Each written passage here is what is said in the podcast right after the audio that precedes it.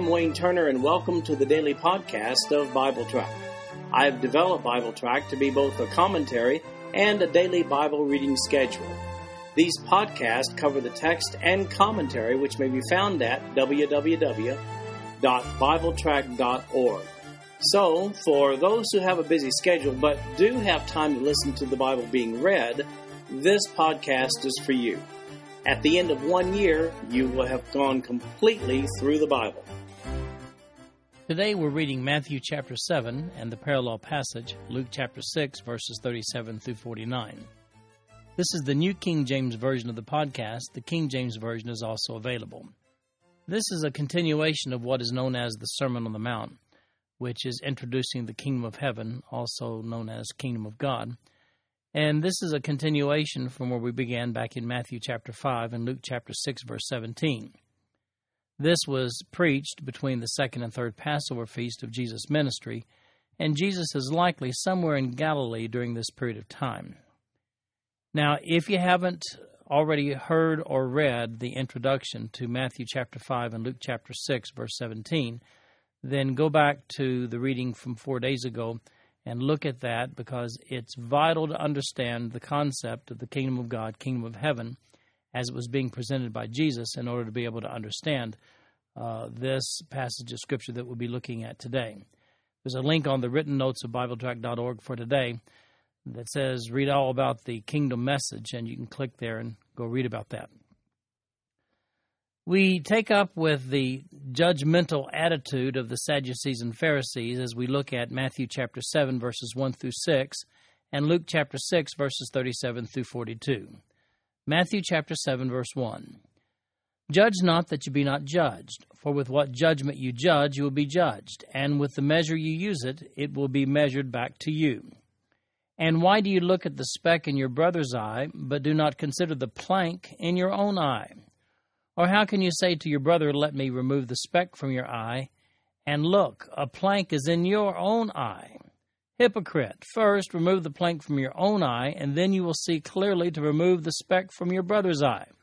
Do not give what is holy to the dogs, nor cast your pearls before swine, lest they trample them under their feet and turn and tear you in pieces. Now, the same passage, the same account over in Luke chapter 6, verse 37. Judge not, and you shall not be judged. Condemn not, and you shall not be condemned. Forgive, and you will be forgiven. Give, and it will be given to you. Good measure, pressed down, shaken together, and running over, will be put into your bosom. For with the same measure that you use it, it will be measured back to you. And he spoke a parable to them Can the blind lead the blind? Will they not both fall into the ditch? A disciple is not above his teacher, but everyone who is perfectly trained will be like his teacher. And why do you look at the speck in your brother's eye, but do not perceive the plank in your own eye? Or how can you say to your brother, Brother, let me remove the speck that is in your eye, when you yourself do not see the plank that is in your own eye? Hypocrite! First, remove the plank from your own eye, and then you will see clearly to remove the speck that is in your brother's eye. Well, big time judges of other people. That's what the Pharisees and Sadducees were, and mean spirited too. They were quick to point out the least little infraction of the law, but were blatant violators of the very spirit of the law, as we saw in Matthew chapter 5. As a matter of fact, Jesus mentions the Pharisees by name in this discourse in Matthew chapter 5 verse 20 when he says this: for I say to you that unless your righteousness exceeds the righteousness of the scribes and Pharisees, you will by no means enter the kingdom of heaven. Jesus points out that they're not qualified to pass judgment on others because of this. Notice what Jesus says about them in Luke chapter 6 verse 39. He says, "Can the blind lead the blind?" That's also the point of the analogy that Jesus gives regarding the small splinter in one's eye the one being judged, compared to the giant beam or plank in the eye of another. That's the one doing the judging. Let's take a moment to analyze the concepts that Jesus touches on in this grouping of verses from both perspectives, both Matthew and Luke. First of all, the Pharisees and Sadducees are all about judging, not ministering. We saw that in Matthew chapter 7 verse 1 and the exact phrasing, near exact phrasing in Luke chapter 6, verse 37. Then we see that judgment and forgiveness will be returned to one in the same proportion extended. We see that in Matthew chapter 7 verse 2 paralleled by Luke chapter 6 verse 38. Then an analogy is given regarding blindness as the result of an obstacle in one's eye. That's given in Matthew chapter 7 verses 3 through 5 and then again in Luke chapter 6 verses 39 through 42. These Jewish leaders are like scavengers, like dogs or pigs. They can't be trusted with spiritual things, and we see that in Matthew chapter 7 verse 6. Now, this passage has suffered significant abuse by the live and let live crowd. They particularly like to isolate verse 1, which says, Judge not that you be not judged. Isn't it amazing how many people have memorized that verse? Pulling it completely out of the context in which Jesus spoke these words, they use it to criticize those who take a stand for righteousness among those who flaunt their sin. The point here is that the Pharisees practiced a false, high profile, in your face righteousness. The Pharisees were, in fact, corrupt. They weren't righteous. That's the context in which Jesus accused these Pharisees regarding their quick to judge practices. In fact, believers are to take a stand for righteousness and they are to shun believers who do practice sin. You can clearly see that principle in 1 Corinthians 5:11. Here's what it says. It says, "But now I have written to you not to keep company with anyone named a brother who is sexually immoral or covetous or an idolater or a reviler or a drunkard or an extortioner." not even to eat with such a person. But be careful. Make certain that while you're separating yourself from Christians practicing wickedness, that you don't have glaring inconsistencies in your own Christian testimony. Now, Luke chapter 6, verse 38, it's been very misused by many of those who use it to raise money for their own broadcast ministries. Here's what verse 38 says in Luke chapter 6. Give, and it will be given to you. Good measure, pressed down, shaken together, and running over will be put into your bosom. For with the same measure that you use it, it will be measured back to you. Now, in this same judge not context, Jesus is telling the people that they should be generous with people instead of judging them. This is not a verse on giving your tithes and offerings to the church or any other ministry. As a matter of fact, Matthew's rendition of this verse is here in verse 2.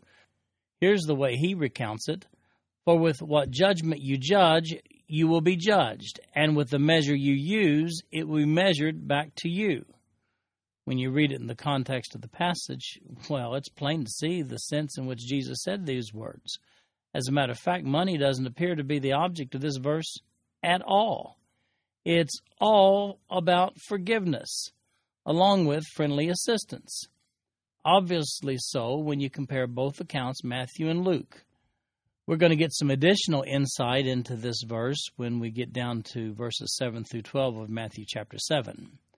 Now, only slightly veiled, Jesus compares the Jewish leaders to blind people leading others and to scavengers. While we tend to read right through these verses without realizing the full impact on the audience, there must have been at least a few red faced Jewish leaders in the crowd that day as Jesus was speaking. Now let's get some more detail on generosity toward others in verses 7 through 12 of Matthew chapter 7. Verse 7 Ask and it will be given to you, seek and you will find, knock and it will be opened to you. For everyone who asks receives, and he who seeks finds, and to him who knocks it will be opened. Or what man is there among you who, if his son ask for bread, will give him a stone? Or if he ask for fish, will he give him a serpent? If you then, being evil, know how to give good gifts to your children, how much more will your Father who is in heaven give good things to those who ask him? Therefore, whatever you want men to do to you, do also to them, for this is the law and the prophets. It's interesting to note that these six verses, verses 7 through 12, on prayer, they're really given as an analogy to illustrate the point of verses 1 through 6, where Jesus is talking about being generous, not judgmental toward other people. In other words, just as God is generous toward us as his children, we should be generous toward others. That's the point Luke emphasizes from this monologue by Jesus in verse 38 of chapter 6. And you can see it as well in Matthew chapter 7, verse 12, when Jesus says, Therefore, whatever you want men to do to you, do also to them, for this is the law and the prophets. In the process of making this point, however, Jesus points out that God wants to meet our needs.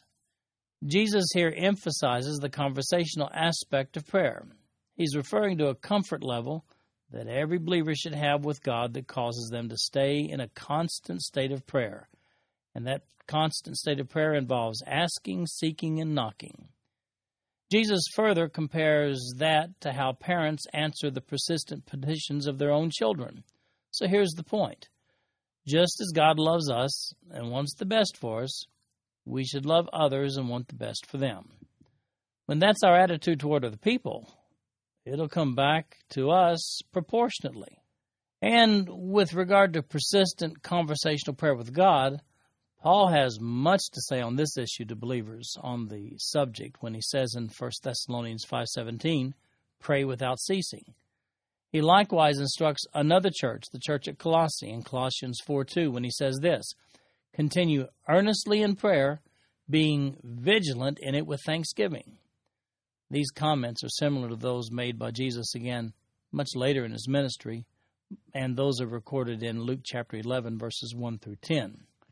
Let's look at a couple verses where Jesus talks about the big road and the little road. Matthew chapter 7, verses 13 and 14.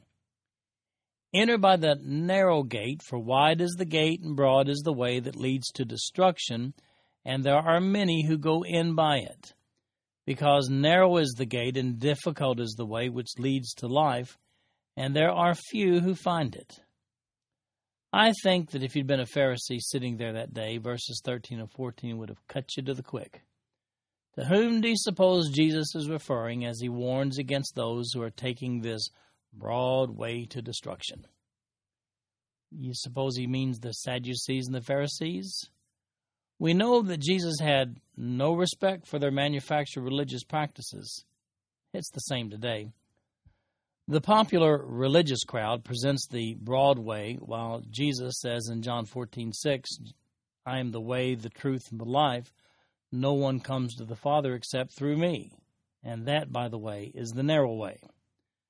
Now, there are those who say they subscribe to the precepts of Scripture, but on the other hand are open to the value of other contrary religions, alternative means whereby one might supposedly obtain eternal life. As a matter of fact, evangelical Christians are often demeaned and even ridiculed for taking the position that one can only go to heaven by trusting Jesus Christ as one Savior.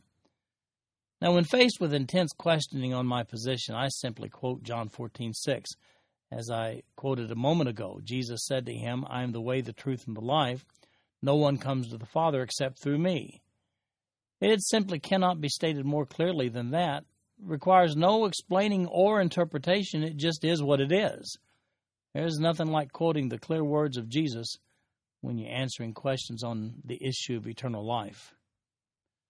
Now we talk about some false prophets as Jesus conveys the issue of these false prophets in Matthew chapter 7 verses 15 to 23 and Luke chapter 6 verses 43 through 46. First Matthew chapter 7 verse 15. Beware of false prophets who come to you in sheep's clothing, but inwardly they are ravenous wolves. You will know them by their fruits. Do men gather grapes from thorn bushes or figs from thistles? Even so, every good tree bears good fruit, but a bad tree bears bad fruit. A good tree cannot bear bad fruit, nor can a bad tree bear good fruit. Every tree that does not bear good fruit is cut down and thrown into the fire. Therefore, by their fruits you will know them. Not every one who says to me, Lord, Lord, shall enter the kingdom of heaven, but he who does the will of my Father in heaven.